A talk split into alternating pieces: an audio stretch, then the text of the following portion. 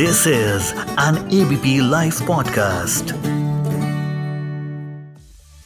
आखिर अखिलेश यादव की दलितों और ओबीसी का बुके बनाने की क्या योजना है? क्या इस योजना के ज़रिए उनकी साइकिल विधानसभा तक पहुँच जाएगी? नमस्कार। मैं हूँ आपका दोस्त विजय विद्रोही और आप सुन रहे हैं एबीपी लाइव पॉडकास्ट आज न्यूज़ इन डेप्थ में इसी बात की हम चर्चा करेंगे। ऑपरेशन स्वामी प्रसाद मौर्य। स्वामी प्रसाद मौर्य कौन है? बीजेपी के एक बड़े नेता हैं। उससे ज़्यादा उनकी पहचान ये है कि ये ओबीसी है। मौर्य नेता हैं। 2016 में ये बीएसपी में थे और बीएसपी छोड़कर तब बीजेपी में आए थे। इनके साथ कुछ और लोग भी आए थे। सबके सबको बीजेपी ने टिकट दिया था। ज़्यादातर ओबीसी वर्ग से आते थे। और इस बार जब स्वामी प्रसाद मौर्य ने बीजेपी छोड़ी है तो उनके साथ साथ उनके साथी विधायकों ने भी बीजेपी छोड़ी है, जिनको वो अपने साथ 2016 में बीजेपी में लेकर आए थे। तो क्या ये किसी तरह की पैकेज डील है जो अखिलेश यादव के साथ होगी? दूसरा सवाल ये उठता है कि अखिलेश यादव को इस पैकेज डील की कितनी ज़रूरत है? देखिए, आप समझने की कोशिश कीजिए उत्तर प्रदेश के विधानसभा चुनाव को। एक तरफ़ अखिलेश यादव का गठबंधन है तो दूसरी तरफ़ योगी और मोदी का गठबंधन है। दोनों का अपना बेस वोट है, दोनों का अपना सहयोगी पार्टियों का बेस वोट है, और दोनों ये बात जानते हैं कि सिर्फ़ इस वोट के आधार पर सत्ता में आया नहीं जा सकता। बीजेपी आती हुई दिख रही है लेकिन बीजेपी बहुत ज़्यादा आश्वस्त नहीं है। अखिलेश यादव तमाम अनुकूल परिस्थितियों के बाद भी 35 परसेंट से ऊपर नहीं जा पा रहे हैं। बीजेपी तमाम प्रतिकूल परिस्थितियों के बाद भी 38 परसेंट से नीचे नहीं जा रही है। तो अखिलेश यादव को अपना वोट बैंक 35 से बढ़ाकर सैंतीस अड़तीस तक करना है और उम्मीद करनी है कि बीजेपी 38 से घटकर 35 36 पर आ जाए। तो सारा खेल, सारी कश्मकश इसीलिए हो रही है। अब देखिए, जो कुर्मी कोरी हैं, जो ओबीसी वर्ग में आते हैं, जिनका डेढ़ सौ से लेकर पौने 200 सीटों पर कम या ज़्यादा प्रभाव बताया जाता है, इनमें से 57 परसेंट ने बीजेपी को 2017 के विधानसभा चुनाव में वोट दिया था। समाजवादी पार्टी के हिस्से में आए थे सिर्फ़ 18 परसेंट वोट। इसी तरह जो अन्य ओबीसी है, यानी ओबीसी में से कुर्मी, कोरी और यादवों को हटा दिया जाए तो बाकी ने इकसठ परसेंट बीजेपी का साथ दिया था। सपा का साथ दिया था 12 परसेंट ने। तो अखिलेश यादव ये देख रहे हैं कि सत्तावन परसेंट और इकसठ परसेंट में क्या डेंट किया जा सकता है, क्या इसमें सेंध लगाई जा सकती है। उनको लगता है कि जब अमित शाह और संघ 2014 में ये काम कर सकते हैं 2017 में उसकी फ़सल काट सकते हैं 2019 के लोकसभा चुनाव में भी इसकी फ़सल काट सकते हैं तो अखिलेश ये काम क्यों नहीं कर सकते?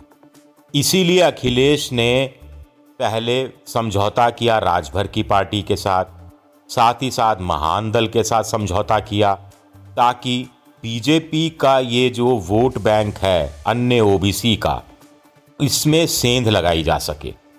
अब बारी आती है स्वामी प्रसाद मौर्य की। 1995 के बाद कोई चुनाव नहीं हारे हैं, पाँच या छः बार से विधायक रहे हैं।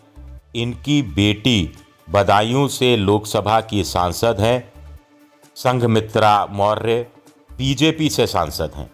इनकी बेटी ने किसे हराया था? धर्मेंद्र यादव को हराया था। धर्मेंद्र यादव कौन है? अखिलेश यादव के चचेरे भाई हैं। तो इस लिहाज से देखा जाए तो एक बड़ा कैच है स्वामी प्रसाद मौर्य। जिनकी बेटी धर्मेंद्र यादव यानी मुलायम परिवार के इतने मज़बूत स्तंभ को हराने की क्षमता रखती है, वो अगर पिता चले जाते हैं। साइकिल पर सवार होकर अखिलेश यादव के साथ तो साइकिल मज़बूत बनती है। इसमें कोई दो राय नहीं होनी चाहिए। पडरोना से आते हैं। करीब सात आठ दस ज़िलों में अच्छा खासा प्रभाव है। कुर्मी कोरी के अलावा कश्यप वोटों में भी अच्छा खासा प्रभाव है। दरअसल ये सोशल इंजीनियरिंग जो अमित शाह करते रहे हैं, उसी हथियार को आजमाने की कोशिश अब अखिलेश यादव ने की है। और वो अपने हिसाब से ये सोशल इंजीनियरिंग कर रहे हैं। शुरुआत उन्होंने कांग्रेस के साथ की थी। दरअसल प्रियंका गांधी ने करीब पचास हज़ार ऐसे वॉल्टियर कार्यकर्ता तैयार किए थे। कांग्रेस के उन्होंने बाकायदा ट्रेनिंग दी थी, उसमें छोटी जातियों के थे और छोटी जाति के उन नेताओं को उन्होंने मजबूती प्रदान की थी। राजनीति करने का ए बी सी डी जो है, वो सिखाया था। और अब अखिलेश ने उन लोगों को तोड़ लिया। ये बात मीडिया में आई, लेकिन ढके छुपे अंदाज में। अब उसके बाद अखिलेश यादव की नज़र रही ओबीसी के बड़े नेताओं पर, जो परसेप्शन यानी छवि को बिगाड़ भी सकते हैं और सुधार भी सकते हैं। अब स्वामी प्रसाद मौर्य के बीजेपी छोड़ने का असर ये होगा अखिलेश यादव के पक्ष में कि एक छवि बनेगी। कि साहब, इतने बड़े नेता ने जब बीजेपी छोड़ दी, यानी बीजेपी में कहीं ना कहीं कमी है, या बीजेपी हार रही है, या योगी आदित्यनाथ वाकई में ओबीसी की दलितों की चिंता नहीं करते हैं, उनको राजपूतों का ही ख्याल रहता है, ब्राह्मणों का हित साधने में वो ज़्यादा लगे हुए हैं, चुनाव को देखते हुए ओबीसी उपेक्षित हैं, दलित उपेक्षित हैं। दूसरा, छवि के अलावा टेंट लगाया है तो वोट परसेंटेज बढ़ेगा, जिसकी अखिलेश यादव को बहुत ज़्यादा ज़रूरत है। तीसरा, इससे परसेप्शन बनेगा कि बीजेपी चुनाव हार रही है तो बीजेपी के और विधायक भी पार्टी छोड़कर अखिलेश के साथ आ सकते हैं, या फिर ऐसे विधायकों का बीजेपी टिकट नहीं काटेगी, जिनके खिलाफ बहुत शिकायतें आई है। इस डर से कि टिकट काटा तो वो बगावत पर उतर आएँगे। तो दो तरह से बीजेपी को घाटा हो सकता है। हालाँकि बीजेपी ने डैमेज कंट्रोल करने की कोशिश की है, नाराज़ विधायकों से बात हो रही है, मंत्रियों के टिकट नहीं काटे जाएँगे, ये बात कही जा रही है। विधायकों में से भी बहुत कम संख्या में टिकट काटे जाएँगे, नहीं के बराबर, ये बात कही जा रही है। हाल में नरेंद्र मोदी प्रधानमंत्री ने जो अपने मंत्रिमंडल का पुनर्गठन और विस्तार किया था उसमें ओबीसी के 27 मंत्री रखे थे। इस बात का प्रचार प्रसार बीजेपी बढ़ चढ़ कर करती रही है। फिर बीजेपी को लगता है कागज़ पर समझौता होना अलग बात है, ज़मीनी स्तर पर वोट ट्रांसफ़र होना अलग बात है।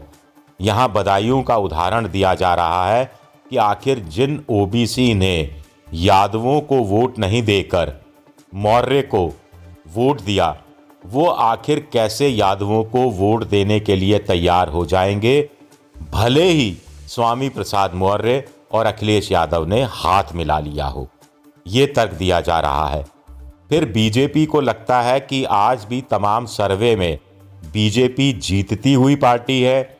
अखिलेश यादव से 70-80 विधायक ज़्यादा लाने की स्थिति में है।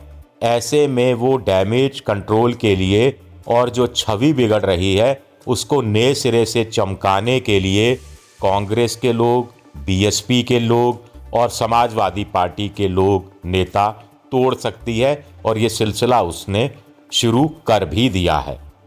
तो कुल मिला के मामला बड़ा दिलचस्प होता जा रहा है उत्तर प्रदेश में। साफ़ है कि विकास का मुद्दा हाशिए पर चला गया है। साफ़ है कि धार्मिक ध्रुवीकरण होगा इसकी संभावना बीजेपी को कम से कम लग रही है। जाति के आधार पर चुनाव हो रहा है। जातियों में भी ओबीसी और दलित तक ये चुनाव सिमटता हुआ नज़र आ रहा है। यहाँ भी महापिछड़े और महादलितों तक ये चुनाव टिकता हुआ नज़र आ रहा है। अब नतीजा क्या होगा, ये तो 10 मार्च को ही पता लगेगा। अब अपने दोस्त विजय विद्रोही को इजाज़त दीजिए। और सुनते रहिए ABP live podcast this is an ABP live podcast